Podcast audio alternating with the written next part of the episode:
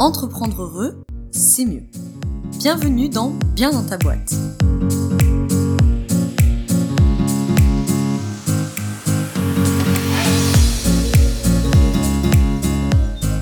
Toi, bienvenue dans ce nouvel épisode du podcast Bien dans ta boîte. Aujourd'hui, je te retrouve avec un épisode que on m'a beaucoup demandé sur les réseaux sociaux, notamment sur Instagram. Comme tu l'as vu dans le titre, on va parler de ma routine, entre guillemets, de mes habitudes pour gérer les périodes de rush et les périodes où il y a beaucoup de choses à faire dans son business. Euh, tout simplement parce que j'en traverse une depuis euh, plusieurs semaines et ça va durer encore jusqu'à euh, quasiment euh, fin 2023, avec des moments peut-être un peu plus calmes, mais euh, des moments vraiment de gros rush.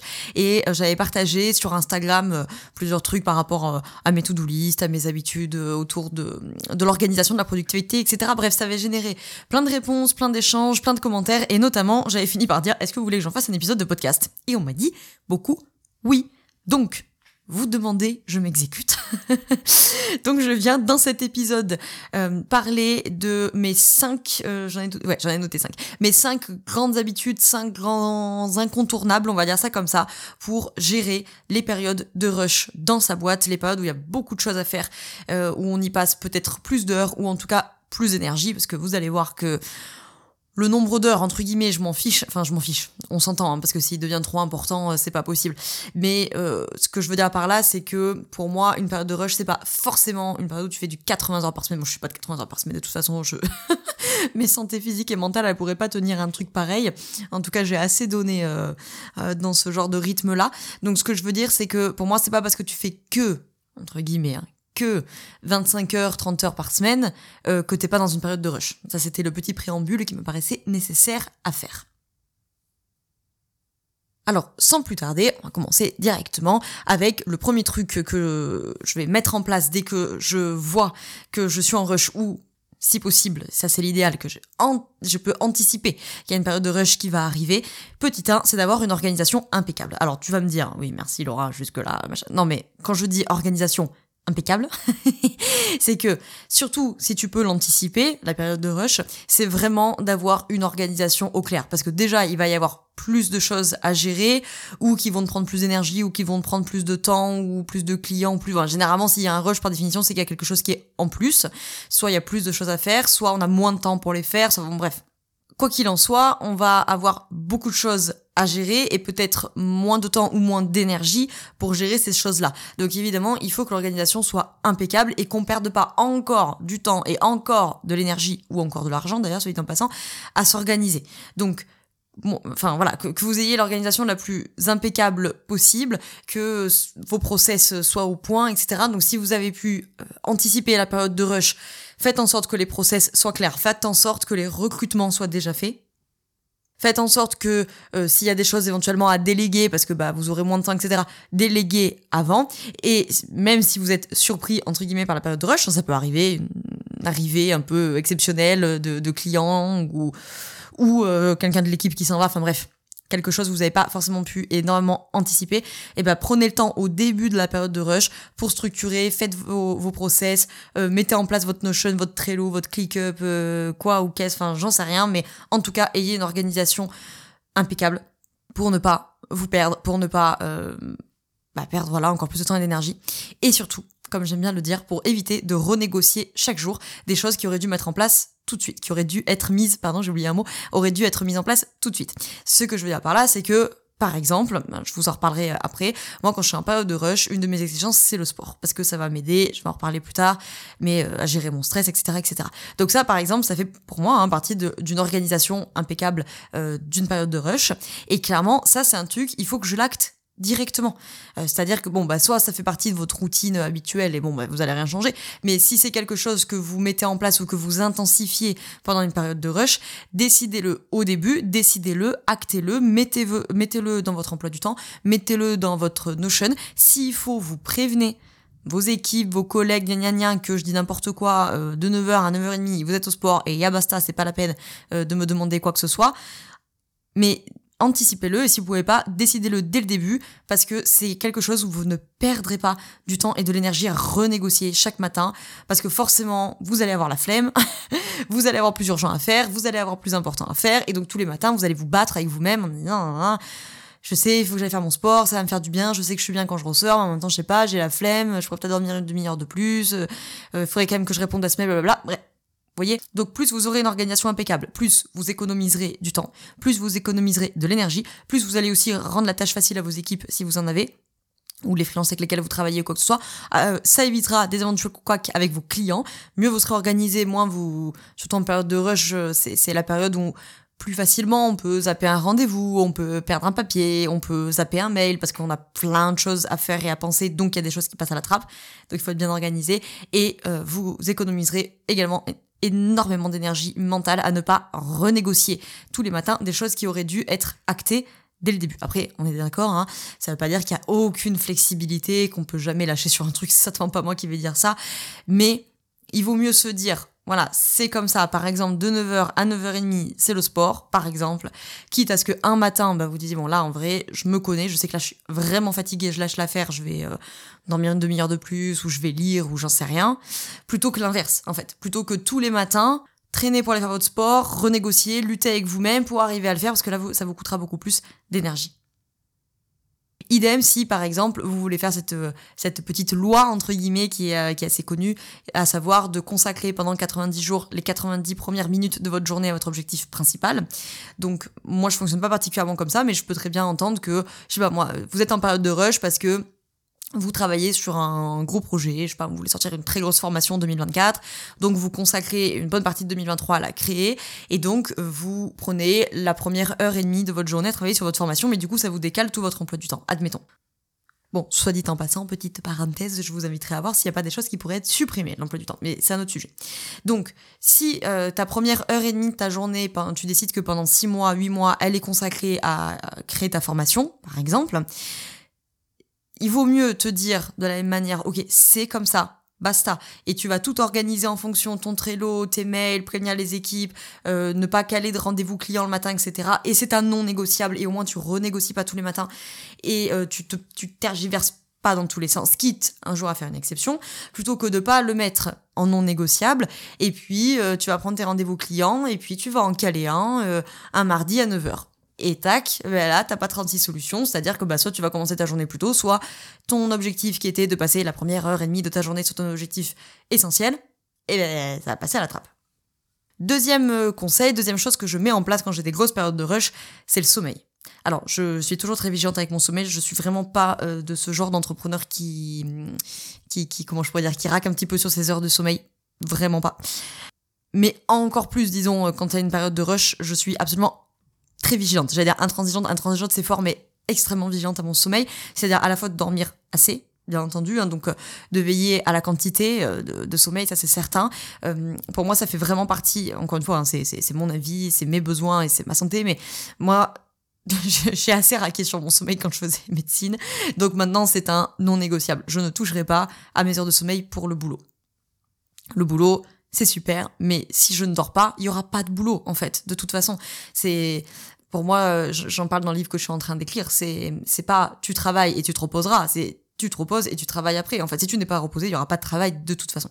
Donc, euh, mon deuxième conseil et le deuxième truc que je mets en place, c'est d'avoir assez d'heures de sommeil, ça c'est clair, et surtout c'est d'avoir un rythme de sommeil régulier. Donc, surtout en période de rush, je suis encore plus vigilante à me coucher à la même heure et à me lever à la même heure tous les jours. Je me fous la paix le week-end hein, parce que je veux pas non plus entrer dans une psychorigidité de dingue, mais voilà, j'essaie globalement d'avoir le même rythme. En l'occurrence, pour moi, euh, c'est coucher 22 heures, grosso modo, euh, et réveiller vers 6h30, quelque chose comme ça. Donc voilà, je, je, je suis pas du genre à vous dire euh, on va se lever à 4h30 du matin pour aller faire un footing, machin. Pas du tout. Après, moi, je suis plutôt une lève tôt. Donc clairement, c'est beaucoup plus facile pour moi euh, de me coucher tôt et de me lever tôt. Euh, même s'il faut me lever à 5h30, franchement, ça me coûte... ça me coûte pas tant que ça. Voilà, ça comme ça. Euh, mais peut-être que vous, vous n'avez pas ce rythme-là. Peu importe, en fait, là encore, c'est une question de se connaître, c'est une question de savoir quel est votre rythme. Mais en tout cas, avoir un rythme régulier et surtout, surtout, surtout, hein, ne, ne touchez pas à votre sommeil. Enfin, je pense que vraiment, c'est c'est la pire erreur qu'on puisse faire, c'est euh, de commencer à aller raquer sur ses heures de sommeil et sur la qualité de son sommeil, en fait. Troisième truc que je mets en place en période de rush, du coup, je vous en ai parlé vite au tout début, c'est le sport. Alors, euh, pareil, on est d'accord que tout ce que je vous dis là, en fait, je le fais tout le temps, toute l'année. Mais quand je suis en période de rush, je vais encore plus y faire attention. Je vais peut-être l'intensifier et euh, je vais y être d'autant plus, euh, voilà, vigilante. Vous voyez, comme le sommeil, je vous disais évidemment. de toute façon, période de rush ou pas période de rush, je fais toujours attention à mon sommeil.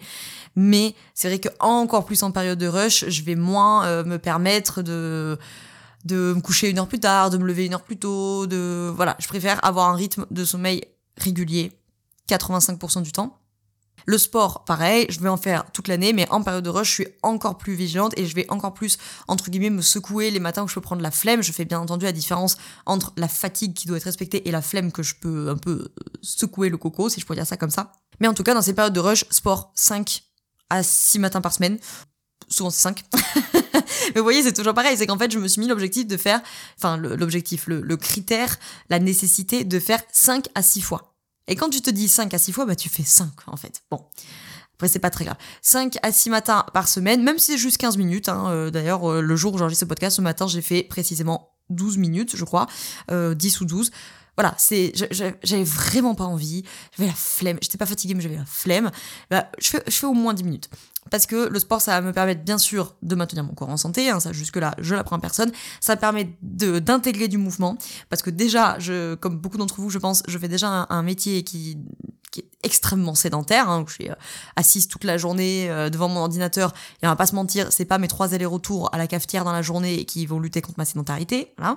Et en période de rush, ben, entre guillemets, c'est encore pire parce que c'est forcément des périodes où je suis encore plus assise, encore plus devant mon ordinateur, je vais moins promener Gaïa, je vais peut-être moins bouger, donc vraiment euh, le sport euh, non négociable. Hein. Donc euh, garder mon corps en santé, intégrer du mouvement, lutter contre la sédentarité et bien entendu gestion du stress, ça c'est clair. Le sport, évidemment, ça va me permettre de, de, de défouler entre guillemets le trop plein, ça va me permettre de gérer mon stress, ça va me permettre les s'il y a des matins bah, où c'est plutôt du sport entre guillemets très très yang, euh, de me défouler. S'il y a des matins où c'est plutôt par exemple du yoga, ça permet de d'apaiser, de faire circuler euh, l'énergie. Et si vraiment j'ai pas envie de faire mon sport, et eh ben euh, il y aura une deuxième balade pour Gaïa et puis une troisième balade pour Gaïa ou une quatrième balade pour Gaïa, de pour elle. Et au minimum, bah, j'aurais marché, j'aurais pris l'air. Quatrième conseil que j'ai à donner, quatrième chose que je mets en place dans les périodes de gros rush, c'est de ne rien sacrifier, dans la mesure du possible, dans ce qui m'énergise. C'est-à-dire que vraiment, je trouve que tout l'enjeu de la période de rush, jusque-là, je vais enfoncer une porte ouverte, c'est à la fois euh, de faire tout ce qui doit être fait, sans perdre de vue l'essentiel, et en même temps, la plupart du temps, on a plus de choses à faire, c'est pour ça qu'il y, a du rush, on a moins de temps pour le faire, sans euh, venir empiéter sur tout ce qui vous génère de l'énergie. Parce que dans une période de rush, je pense que, enfin, je trouve que souvent, on est obsédé à l'idée de trouver du temps. Mais dans une, enfin, encore une fois, ça vaut tout le temps, mais encore plus dans une période de rush. C'est pas tant de temps dont vous avez besoin, c'est d'énergie, en fait. Parce que dans une période de rush, on est plus fatigué, euh, peut-être qu'on dort un petit peu moins bien, on est plus stressé, justement on bouge moins, on fait moins de sport, donc ça, ça euh, paradoxalement, euh, contrairement à ce qu'on pense, a plutôt tendance à nous fatiguer de faire peu de sport, hein, le, fait d'être tout le temps assis, etc. Ça nous ramollit, ça ralentit le métabolisme.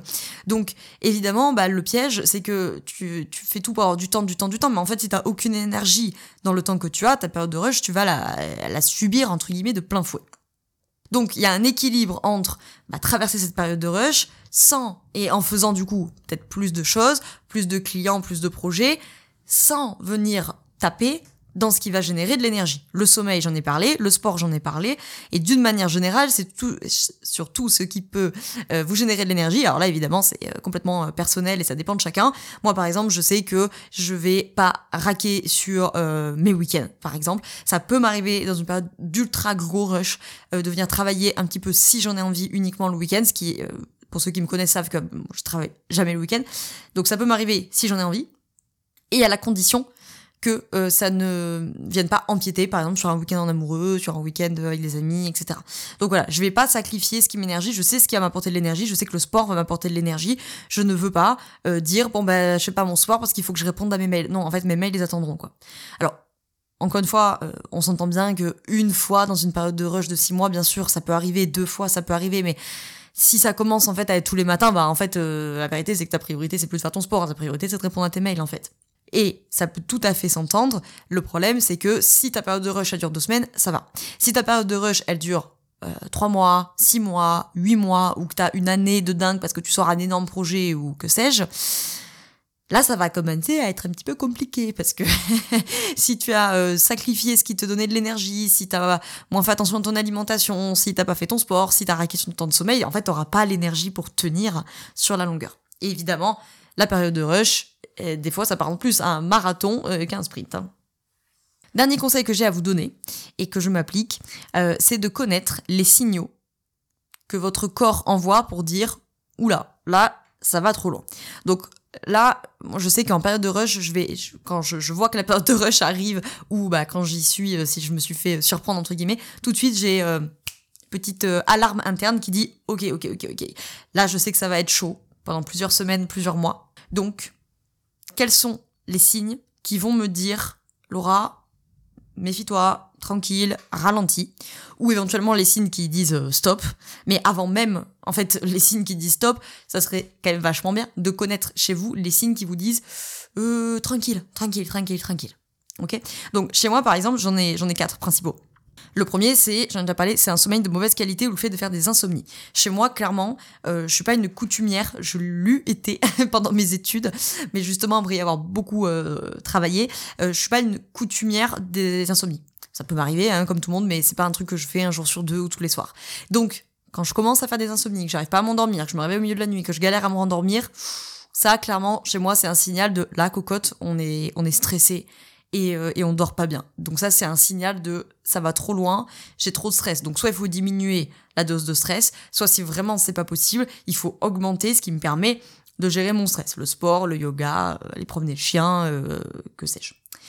Le deuxième signal, clairement, chez moi, que je repère très vite, c'est les douleurs musculaires, chez moi, principalement le dos et le ventre, qui sont aussi euh, une variable confondue par le fait que je sois tout le temps assise, bien entendu.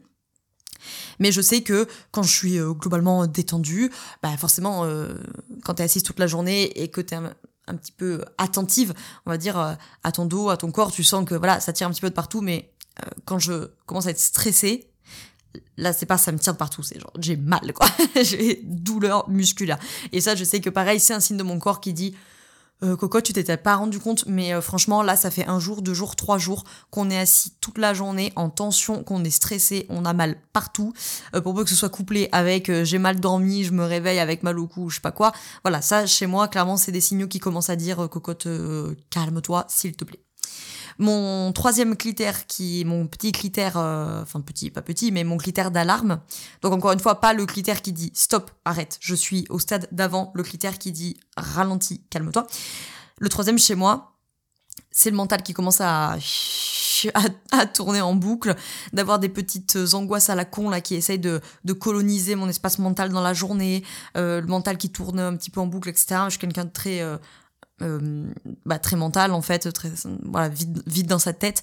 Et, et, ça clairement, je sais que c'est aussi un signal quand je commence à être un peu moins connecté à mon corps et que mon cerveau il commence à, à réfléchir à tout, à tourner dans tous les sens et blablabla, il commence à poser des questions de tout, de machin, sur un truc tout con. Hein, je sais pas, je vais je, je, je vais à la boulangerie, euh, je garde ma voiture, je vais chercher mon pain et là mon cerveau il commence à dire alors attends, parce que si on était passé par la rue euh, de gauche, tu crois qu'on n'aurait pas gagné euh, un mètre ou deux En même temps, est-ce que vraiment c'est un intérêt de gagner un mètre ou deux? Tu sais, en même temps, si on passait par la droite, je pense qu'effectivement, on aurait peut-être perdu euh, un mètre ou deux, mais en même temps, quelque part, on aurait gagné. tu vois, et genre, tu vois ce truc où, où ton cerveau il part dans tous les sens. Ça, clairement, c'est mon troisième signal qui commence à dire, hum là là, il y a trop de choses. Il y a trop de choses dans ma tête. Et mon quatrième signal euh, très important, euh, qui est particulièrement lié à mon métier d'accompagnante, c'est quand j'ai plus d'énergie pour mes proches. C'est-à-dire quand je sens que en fait j'ai passé toute ma journée à écouter les gens en consultation, à former les élèves en formation, euh, à faire tout ce qu'un entrepreneur doit faire, mon marketing, ma communication, l'administratif, la compta, le podcast, bla, que j'ai passé, j'ai donné beaucoup d'énergie en séance, que j'arrive le soir et que mon mec ou mes amis commencent à me raconter leurs problèmes et que moi je m'entends dans ma tête me dire oh putain j'en ai marre d'écouter. Tout de suite je me reprends parce que je me dis non non évidemment la priorité c'est eux et surtout ça c'est un signal pour dire là, là t'es fatigué cocotte en fait. Quand, quand t'as même plus l'énergie euh, pour tes proches pour tes amis pour ton mec euh, pour tes parents pour euh, tes frères tes sœurs qui vous voulez dans votre entourage en tout cas pour moi ça c'est un signal qui dit je j'ai plus de jus en fait. La batterie euh, est à plat ou en tout cas elle est tombée. C'est comme la petite notification du téléphone qui dit attention batterie faible 20% attention batterie faible 10% voilà. Et ben ça c'est un peu mes quatre signaux qui disent euh, attention euh, batterie faible. Genre c'est pas c'est pas zéro hein, mais hum, si tu recharges pas ça va pas s'améliorer. Voilà tout ce que je voulais vous dire sur euh, la question de la, de la, gestion des périodes de rush. Je pourrais vous dire 20 000 autres choses, évidemment, en termes d'organisation, en termes de recrutement, en termes de délégation. Mais là, je voulais vraiment vous partager euh, spécifiquement euh, ma routine, entre guillemets, en période de rush. Donc, concrètement, lever tous les matins à la même heure, grosso modo, hein, on s'entend. Loi de Pareto, hein, 80% du temps, je fais ça. Je me lève du lundi au vendredi, tous les matins, grosso modo, à la même heure. je me lève, je fais ma vie, mon petit déj, machin. Tout ça n'est pas très intéressant. Je fais mon sport, euh, je me prépare, là, je vais bosser. Euh, grosso modo, euh, mes journées ne se ressemblent pas toutes, mais grosso modo, on peut dire euh, euh, consultation le matin, une bonne pause déj. Ça, je raque pas non plus sur ma pause déj qui fait euh, au à l'ultra grand minimum une heure, généralement plutôt une heure et demie de pause déj, tranquille. Et j'y retourne et l'après-midi, je peux avoir quelques consultations aussi, sinon c'est du travail de fond. Alors après, les journées changent parce que les journées de formation, généralement, j'y suis bah, la journée entière. le jeudi après-midi, pendant cette période de rush, est consacré à, au projet de fond que je veux travailler en 2023 et la plupart du temps, je vais le faire à l'extérieur. Et comme ça, ça me fait, voilà, ça, m'aère un petit peu la tête. Euh, je travaille euh, grosso modo jusqu'à, je sais pas, 18 heures, quelque chose comme ça. Et puis après, c'est mon temps de vie perso. Donc, grosso modo, ça me change pas énormément, on va dire, de, de, du reste des périodes. Euh, ça me fait un petit peu augmenter mon volume horaire, mais encore une fois, je préfère enlever des tâches qui sont à faible valeur ajoutée plutôt que d'augmenter mon volume horaire de manière colossale. parce que je pense pas que c'est en faisant forcément plus d'heures qu'on fait plus de choses. Enfin, mathématiquement, si tu fais plus d'heures, tu fais plus de choses, à la condition que si tu fais plus d'heures et que tu ne fais que des choses essentielles, alors oui, là, tu fais, as plus d'impact. Euh, moi, généralement, je sais, surtout dans une période de rush où tu es fatigué et où tu as moins de disponibilité mentale, que mon risque, ça serait de faire plus d'heures pour faire plus de tâches à faible valeur ajoutée parce que j'ai pas l'énergie d'aller faire des tâches à forte valeur ajoutée. Donc, Franchement, les périodes de rush me font augmenter mon volume horaire. Hein. Euh, moi, je traque tout mon temps avec Lokify, donc je vois que quand même les périodes de rush, je travaille plus qu'en période normale, on va dire ça comme ça. Mais sincèrement, ça va se jouer à peut-être 5 heures ou 10 heures max de plus par semaine, ce qui fait voilà une heure ou deux heures de plus par jour, grosso modo.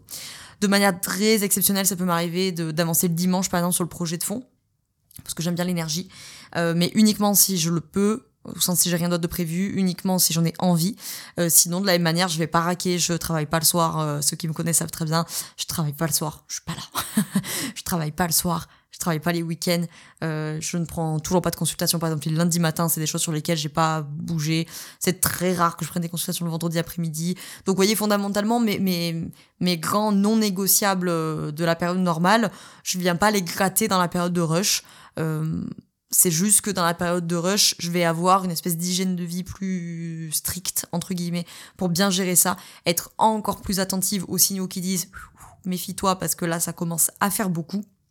Euh, certains euh, critères euh, qui sont très facilement respectables en non négociables d'habitude, je les passe en limite conditionnelle. Et là, je vais bien détailler mes limites conditionnelles histoire de pas me, me, me laisser bouffer. Et surtout, comme d'habitude, garder en tête que je pense que beaucoup d'entre vous le savent ici, à quel point euh, je, j'adore ma boîte, à quel point la carrière est une valeur importante pour moi, mais malgré tout, mon travail reste du travail, et même si je l'adore, euh, il, ne tournera pas de toute façon sans moi. Donc la priorité reste euh, à, d'autres valeurs, et parmi ces valeurs, notamment la santé, bien entendu.